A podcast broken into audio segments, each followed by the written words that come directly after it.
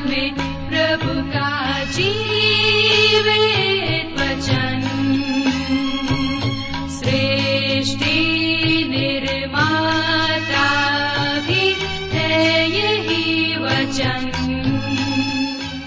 नमस्कार श्रोताओ, बाइबल अध्ययन कार्यक्रम सत्य वचन में आप सभी का हार्दिक अभिनंदन करते हैं।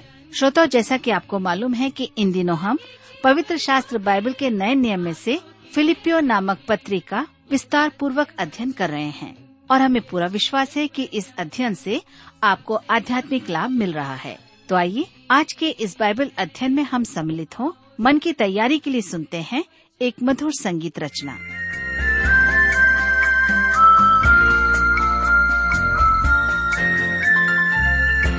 प्रभु तेरा प्यार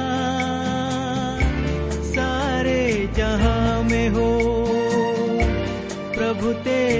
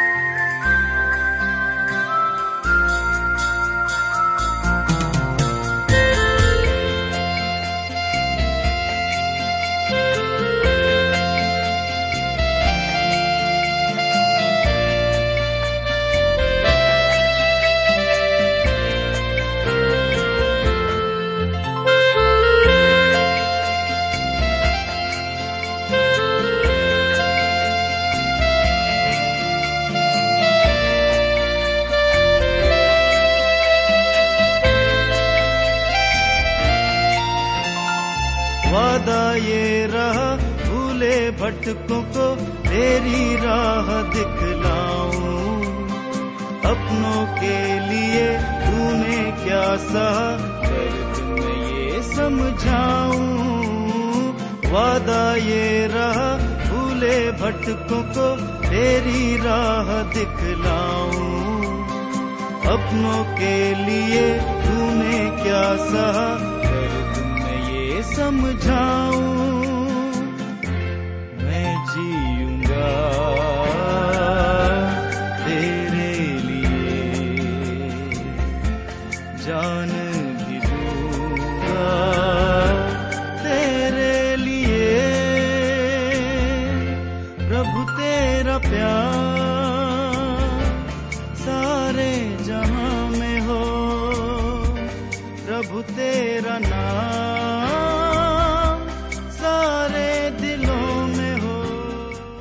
प्रिय मित्र प्रभु यीशु के पवित्र और सामर्थ्य नाम में आप सबको मेरा नमस्कार।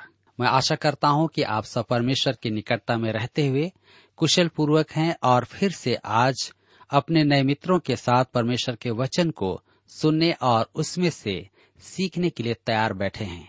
मैं आप सभी श्रोता मित्रों का इस कार्यक्रम में स्वागत करता हूँ। मित्रों, मैं आपको बता देना चाहता हूँ कि हम इन दिनों नए नियम की पुस्तक में से फिलिपियों की पत्री नामक पुस्तक का अध्ययन कर रहे हैं। मैं आपको बताना चाहता हूँ कि इस पुस्तक का लेखक पॉलुस प्रेरित है, जो कैद में रहते हुए बंदी गृह में रहते हुए, उसने फिलिपी की मंडली अर्थात कलिसिया के लोगों को यह पत्र लिखा, क्योंकि वह उनसे प्रेम करता था और कलिसिया भी उससे प्रेम करती थी।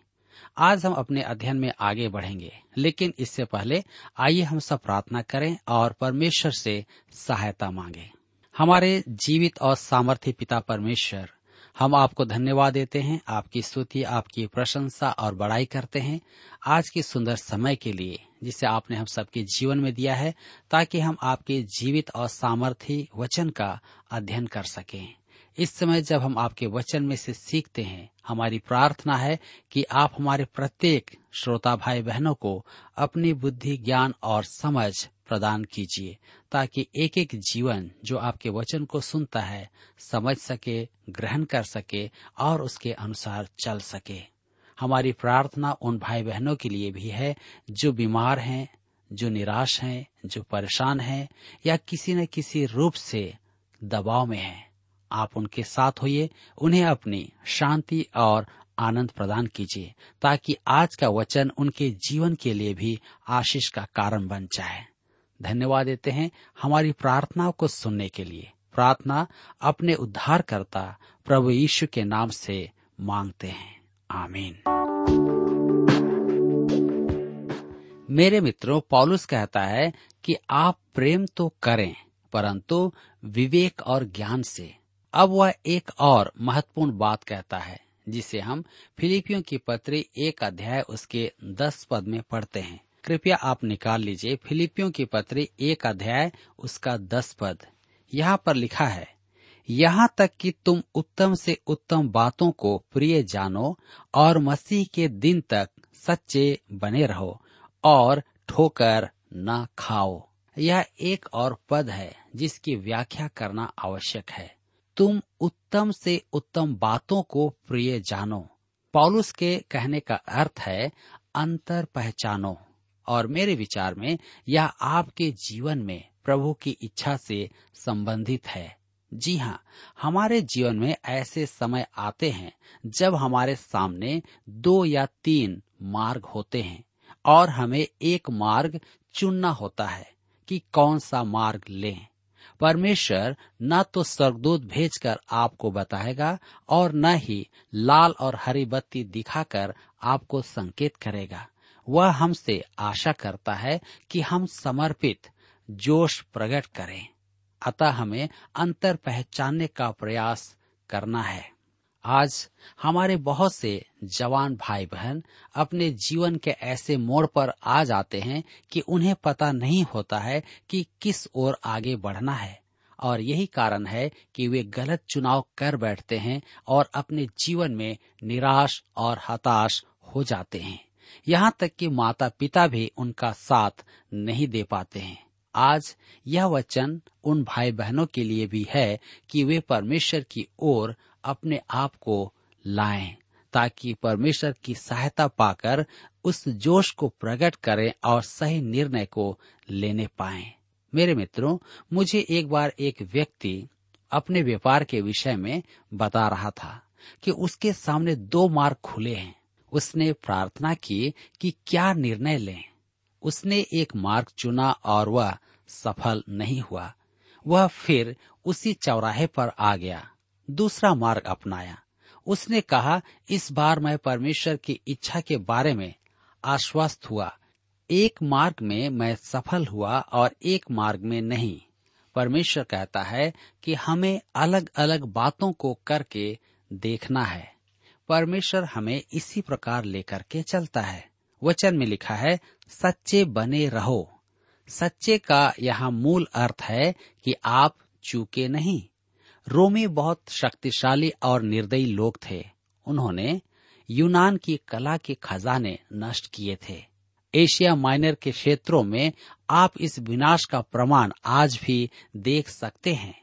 मैंने वहाँ अनेक मंदिरों को देखा है जो तस्वीर में हैं। डायना का मंदिर वास्तुकला के दृष्टिकोण से एक भव्य रचना था। उन्होंने यूनान की कला को पहले तो बहुत हानि पहुंचाई, परंतु जब उन्होंने सांस्कृतिक विकास आरंभ किया, तब इनका मूल्य पहचान कर उनका संग्रह भी आरंभ किया। परंतु उनमें से अनेक कलाकृतियाँ नष्ट की जा चुकी थी और कलाकार उनमें मोम भरकर उस दोष को ऐसा छिपा देते थे कि देखने वाला उसे पकड़ ना पाए। इस प्रकार वे उसे अछूता दर्शाकर बेच रहे थे। परंतु जब वह उसे लेकर बाहर निकलता था तो गर्मी से वह मोम पिघलने लगता था। अतः प्रतिष्ठित व्यापारी अपने सामान पर ईमानदार अर्थात सच्चा लिखा करते थे। इसका अर्थ था, उसमें मोम नहीं है। दूसरे शब्दों में, वे गारंटी लेते थे कि उनका माल सिद्ध है। अतः पौलुस कहता है कि दिखावा ना करें, सच्चे बने, अर्थात जय मसीह की हालेलुया का जाप करते हुए आप न फिरें। यदि आप उनकी पीठ में छुरी मारना चाहते हैं तो उनसे प्रेम करने का नाटक न करें, परंतु सच्चे बने। लिखा है वचन में कि ठोकर न खाओ, अर्थात निर्दोष, क्योंकि निर्दोष रहे बिना हम मसीही जीवन नहीं जी सकते और न ही परमेश्वर के वचन का प्रचार कर सकते हैं। आपको स्मरण रखना है कि पॉलुस और उसके प्रचार के कारण लोग ठोकर खाते थे। यही कारण है कि हमें अपने पास्टर के लिए प्रार्थना करना है। जब वह वचन का प्रचार करता है जब वह प्रभु की सेवा में आगे बढ़ता है, यदि वह सच में परमेश्वर का वचन सुना रहा है तो ठोकर तो अवश्य ही लगेगी। उसे आपके सहयोग की आवश्यकता है, आपकी सुरक्षा की आवश्यकता है, आपकी प्रार्थना की आवश्यकता है। आज कलिसिया पासवानों को कई दोष जड़ देते हैं। परंतु इस बात को भूल जाते हैं कि वह एक प्रभु का दास है और उसे भी आपकी प्रार्थना की, आपकी सुरक्षा की आवश्यकता है। मेरे मित्रों, मैं आपको बताना चाहता हूँ कि मैं एक सिनेमा सितारे का दफन के बारे में पढ़ रहा था।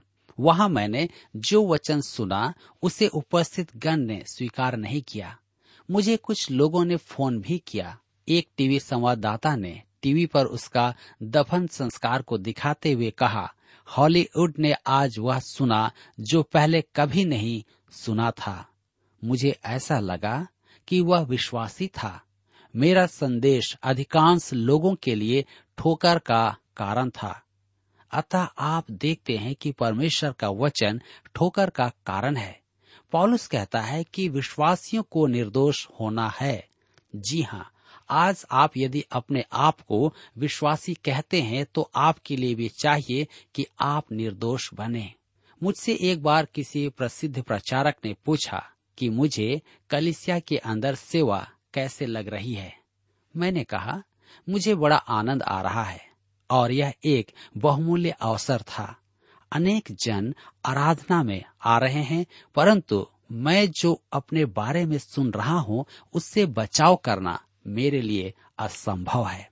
उन्होंने कहा, कोई बात नहीं, बस एक बात का ध्यान रखना कि उनमें से एक भी बात सच न हो।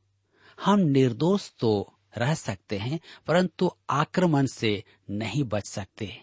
मेरे मित्रों, आज मुझे और आपको कितना अधिक सचेत रहने की आवश्यकता है।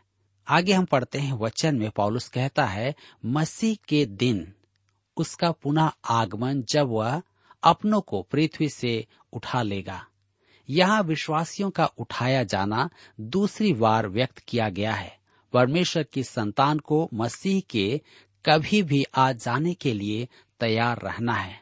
लेकिन दुख की बात तो यह है कि प्रभु के लोग कहे जाने वाले आज भी अपने जीवन को उसी प्रकार जी रहे हैं जैसा वे जीना चाहते हैं। परमेश्वर के वचन के अनुसार वे अपने आप को नहीं ढाल पा रहे हैं। और यही कारण है कि आज मसीह का प्रेम ठीक तरीके से नहीं फैल पा रहा है। मेरे प्रियो, पॉलुस कहता है, फिलिपियों की पत्री एक अध्याय, उसके ग्यारह पद में, और उस धार्मिकता के फल से जो यीशु मसीह के द्वारा होते हैं, भरपूर होते जाओ, जिससे परमेश्वर की महिमा और स्तुति होती रहे।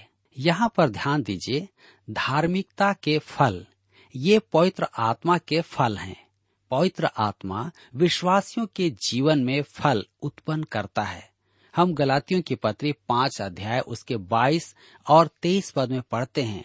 आत्मा का फल, प्रेम, आनंद, शांति, धीरज, कृपा, भलाई, विश्वास, नम्रता और संयम है। जी हाँ हम इसे आत्मा का फल कहते हैं।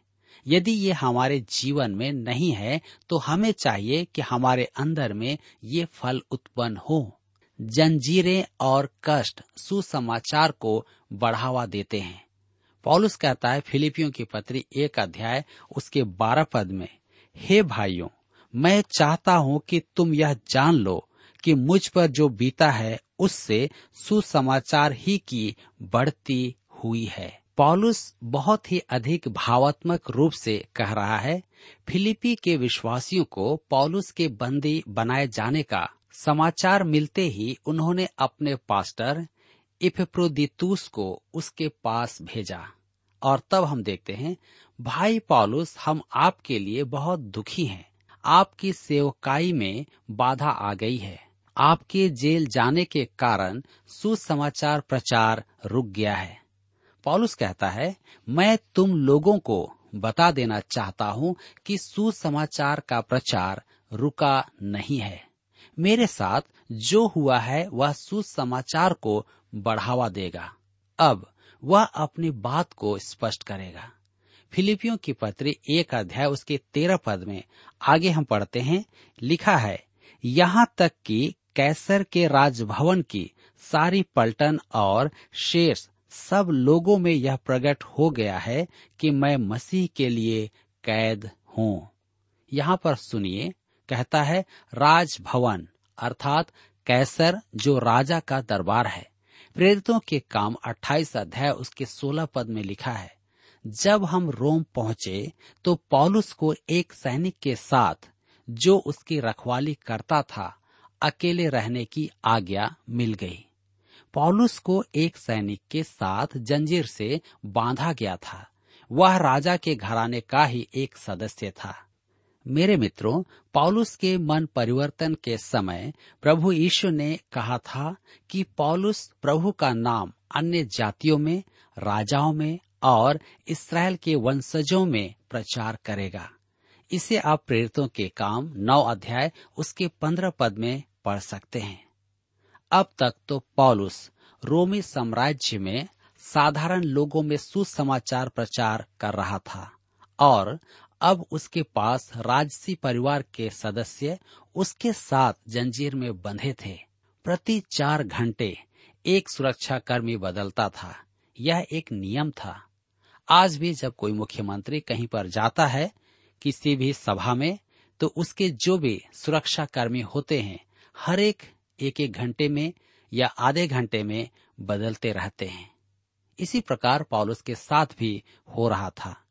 क्या पॉलुस इन चार घंटों में चुपचाप रहता होगा? अब आप कल्पना करें कि आपकी कलिसिया आपसे जंजीरों द्वारा बंधी है। मुझे ऐसा लगता है कि उनमें से कुछ तो दूसरे कर्मी को आता देख खुश होते होंगे। अच्छा है, वह आ रहा है। यह पॉलुस तो मुझे यीशु का अनुयायी बनाने में लगा हुआ है। उनमें से कुछ ने तो प्रभु यीशु को ग्रहण कर लिया होगा। सुसमाचार राजा के परिवार में प्रवेश कर चुका था। टर्टलियन ने लिखा है कि अधिकारी पदों पर मसीही विश्वासियों को देखकर रोमी सरकार परेशान थी। इनमें से अनेक जन मसीह यीशु को ग्रहण करने के कारण मारे गए थे। उन्होंने अपने जीवन को बलिदान किया था। मेरे प्रिय मित्रों, यहाँ पहली बार पौलुस कह रहा है कि उसका बंदी बनाया जाना सुसमाचार के लिए रुकावट नहीं है, बढ़ती का कारण है, क्योंकि सुसमाचार राजमहल में पहुँच गया था। यहाँ पर इतना ही नहीं कि पौलुस के बंदी बनने से सुसमाचार राजमहल में पहुँचा, परंतु कुछ और भी हुआ। हम फिलिपियों की पत्री एक अध्याय, उसके चौदह पद में पढ़ते हैं, जहाँ पर पॉलुस कहता है, और प्रभु में जो भाई हैं, उनमें से अधिकांश मेरे कैद होने के कारण हिया बाँध कर परमेश्वर का वचन निधड़क सुनाने का और भी साहस करते हैं। मेरे मित्रों, यह क्या ही साहसिक वचन है। आरंभिक कलिसिया में अनेक विश्वासी मसीह के लिए गवाही देने बाहर जाना चाहते थे। परंतु पौलुस की बात सुनकर उन्होंने सोचा होगा, मैं प्रभु यीशु की गवाही तो देना चाहता हूँ, परंतु पौलुस जैसे शब्दों का उपयोग नहीं कर सकता। जब तक पौलुस सुसमाचार प्रचार कर रहा था, तब तक अन्य विश्वासी अपने आप को उसके सामने अयोग्य समझ रहे थे, अपर्याप्त समझते रहे, असमर्थ समझते रहे। वे पौलुस को ही एकमात्र प्रभावी गवाह मानते थे। परंतु एक दिन रोमी साम्राज्य ने कलिसियाओं से सुना कि पौलुस बंदी गृह में है तो कलिसियाओं ने अनेक विश्वासियों से कहा कि पौलुस बंदी गृह में है, अब वह प्रचार नहीं कर सकता तो क्यों ना मैं प्रचार करूँ? और अनेकों ने सुसमाचार सुनाना आरंभ कर दिया। मेरे प्रियो, मुझे पूरा विश्वास है कि सैकड़ों ने ऐसा किया होगा। सैकड़ों तो क्या हज़ारों मनुष्य सड़क पर निकल आए और घर घर सुसमाचार सुनाने लगे। उनमें डर नहीं, परंतु वे निडर होकर प्रभु के सुसमाचार को सुना रहे थे। यही कारण है कि पॉलुस कहता है, प्रभु में जो भाई हैं उनमें से अधिकांश मेरे कैद होने के कारण हिया बांधकर परमेश्वर का वचन निधड़क सुनाने का और भी साहस करते हैं। मेरे विचार में पौलुस के बंदी हो जाने का तीसरा प्रभाव भी पड़ा, जिसका उल्लेख पौलुस ने नहीं किया है। यदि पौलुस बंदी नहीं बनाया जाता तो उसके ये बंदी गृह के पत्र आज हमें नहीं मिलते।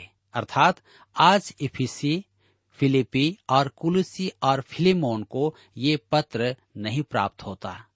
यदि वह बंदी गृह में नहीं होता तो हमारे पास ये अनुपम पत्र भी नहीं होते। प्रभु किसी और रीति से हम तक यह वचन पहुंचाता। परंतु परमेश्वर को यही भाया। पॉलुस अपने बंदी बनाए जाने के बारे में कह पाया कि यह सुसमाचार की बढ़ती के लिए हुआ था। मेरे मित्रों, पॉलुस के युग में एक त्रासदी थी और आज भी है। लोग परमेश्वर के वचन को बांटने के लिए डरते हैं। उस समय भी शिष्यों में भय छाया हुआ था। परंतु पौलुस कहता है कि उसके कैदी होने के कारण लोगों के अंदर में साहस उत्पन्न हुआ। वे बाहर आए और परमेश्वर के वचन की गवाही लोगों को बताने लगे। उन्होंने सुसमाचार का प्रचार किया। आज हम सभी कलिसिया के लोगों के लिए भी यही एक सुंदर अवसर है कि हम परमेश्वर के वचन को लोगों तक पहुंचाएँ। परमेश्वर चाहता है कि हर एक के पास उसका वचन पहुँचने पाए। पॉलुस यहाँ पर बड़े निधड़क होकर के कहता है कि मेरे कैदी होने से सुसमाचार में कोई भी रुकावट नहीं आया है। कहने का अर्थ है कि सुसमाचार प्रचार बंद नहीं हुआ है। प्रभु हर एक तरीके से अपने लोगों को इस्तेमाल करता है। यहाँ पर भी कई ऐसे लोग थे जो परमेश्वर के वचन का प्रचार करना चाहते थे, परंतु अब तक उन्हें अवसर नहीं मिला था। मेरे मित्रों, हो सकता है कि आप में से भी जो इस वचन को सुन रहे हैं, परमेश्वर के वचन को प्रचार करने के लिए तैयार हैं और आपको अवसर नहीं मिला है। आज परमेश्वर का वचन आपसे कहता है कि आप उसके पास आइए। प्रभु आपको सामर्थ प्रदान करेगा और आप अपनी कलिसिया में बहुत से इस्तेमाल किए जाएँगे, क्योंकि परमेश्वर को आज जवान, युवक और युवतियों की आवश्यकता है। वह चाहता है कि जवान उसके पास आए। क्या आज आप में से कोई है जो परमेश्वर की सेवा करना चाहता है, उसके वचन का प्रचार करना चाहता है, उसके लोगों को जो गंदगियों में पड़े हैं, जो बुराइयों में डूबते चले जा रहे हैं, पाप में जीवन जी रहे हैं उनको सुसमाचार बताकर प्रभु के पास लाए। यदि आप ऐसा चाहते हैं, यदि आपके मन में ऐसे लोगों के लिए बोझ है तो आप भी प्रार्थना करें कि परमेश्वर आपकी सहायता करें। आइए आप मेरे साथ प्रार्थना कीजिए और हम सब परमेश्वर से इन लोगों के लिए सहायता मांगेंगे। हमारे दयालु और प्रेम पिता परमेश्वर हम आपको धन्यवाद देते हैं आपके जीवित और सामर्थ्य वचन के लिए, जिसके माध्यम से आज आपने हमें फिर से एक बार इस बात का स्मरण दिलाया है कि पॉलुस के बंदी हो जाने के कारण आपने और भी विश्वासियों को तैयार किया ताकि उनके द्वारा आपके सुसमाचार का प्रचार कार्य हो सके। आज हमारे कई जवान भाई बहन आपकी सेवा के लिए तैयार हैं। वे चाहते हैं कि वे आपकी सेवा करें। हमारी प्रार्थना है कि आप उन्हें सही निर्णय लेने में मदद करें। उन्हें आप हिम्मत और सामर्थ और वचन की परिपूर्णता प्रदान करें, ताकि जब वे अपने घरों में जाते हैं, कलिसियाओं में जाते हैं, आपकी सेवकाई के लिए बाहर निकल सकें। और बहुत सारे जवान भाई बहन जो बुराइयों में, पाप में, गंदगियों में पड़े हैं, उनको सुसमाचार सुनाकर आपके प्रेम के प्रकाश को उन तक पहुँचाने पाए। प्रभु जी, आप ऐसा करेंगे, इसलिए धन्यवाद देते हैं। जिन्होंने आज अपने जीवन को आपके सेवा के लिए अर्पण किया है, और वे तैयार हैं। पिता परमेश्वर, आप इन सब की सहायता करें। फिर से एक बार आज हम धन्यवाद देते हैं सारी बातों के लिए, हमारी प्रार्थनाओं को सुनने के लिए। प्रार्थना आपके इकलौते बेटे, हमारे उद्धारकर्ता, प्रभु यीशु के नाम से मांगते हैं। आमीन। मित्रों, यहाँ पर आज हमारे अध्ययन का समय समाप्त होता है और मैं आशा करता हूँ कि आज आपने अवश्य ही अपने जीवन में इस वचन के द्वारा आत्मिक आशीष प्राप्त किया है। प्रभु, आप सबकी सहायता करें। प्रिय श्रोताओ, अभी आप सुन रहे थे बाइबल अध्ययन कार्यक्रम सत्य वचन। हम आशा करते हैं कि आज के इस कार्यक्रम से आपको आत्मिक लाभ मिला होगा। यदि आप परमेश्वर के बारे में और अधिक जानना चाहते हैं तो हमारे पास नया नियम एवं पवित्र शास्त्र बाइबल उपलब्ध है। इन्हें प्राप्त करने के लिए आप हमें इस पते पर लिख सकते हैं। कार्यक्रम सत्य वचन T W R post box number चार तीन एक शून्य, नई दिल्ली, एक एक शून्य शून्य एक नौ। पता एक बार फिर सुन लीजिए। कार्यक्रम सत्य वचन T W R post box number four three one zero, New Delhi, one one zero zero one nine. और हाँ श्रोताओं, याद रखें कि पत्र लिखते समय आपका नाम और पता साफ़ साफ़ लिखा होना चाहिए। इसके अलावा आप हमसे टेलीफोन के माध्यम से भी बातचीत कर सकते हैं, जिसमें हमारे काउंसलर या सलाहकार आपको सलाह देंगे। तो नोट कीजिए हमारा मोबाइल नंबर नौ नौ पाँच आठ आठ दो शून्य चार एक चार। याद रखें, double nine five eight eight two zero four one four. और हमारा दूसरा नंबर है zero nine six five one four double three three nine seven. याद रहे, शून्य नौ छ पाँच एक चार तीन तीन तीन नौ सात। इसके अलावा आप हमसे ईमेल के द्वारा भी संपर्क कर सकते हैं। हमारा ईमेल आईडी है Hindi T T B at T W R dot I N Hindi T T B at T W R dot I N श्रोताओं इस कार्यक्रम को आप हमारे website radio eight eight two dot com पर भी सुन सकते हैं। इस website radio eight eight two dot com के बारे में अपने मित्रों को भी सूचित कर दें। और अब इसी के साथ हमारे कार्यक्रम का समय यहीं पर समाप्त होता है। अगले कार्यक्रम में आपसे फिर मुलाकात होगी। तब तक के लिए हमें आज्ञा दीजिए। नमस्कार। वादा ये रहा, भूले भटकों को तेरी राह दिखलाऊं अपनों के लिए तूने क्या सहा दर्द में ये समझाऊं, वादा ये रहा, भूले भटकों को तेरी राह दिखलाऊं। अपनों के लिए तूने क्या सहा में ये समझाऊं, मैं जीऊँगा।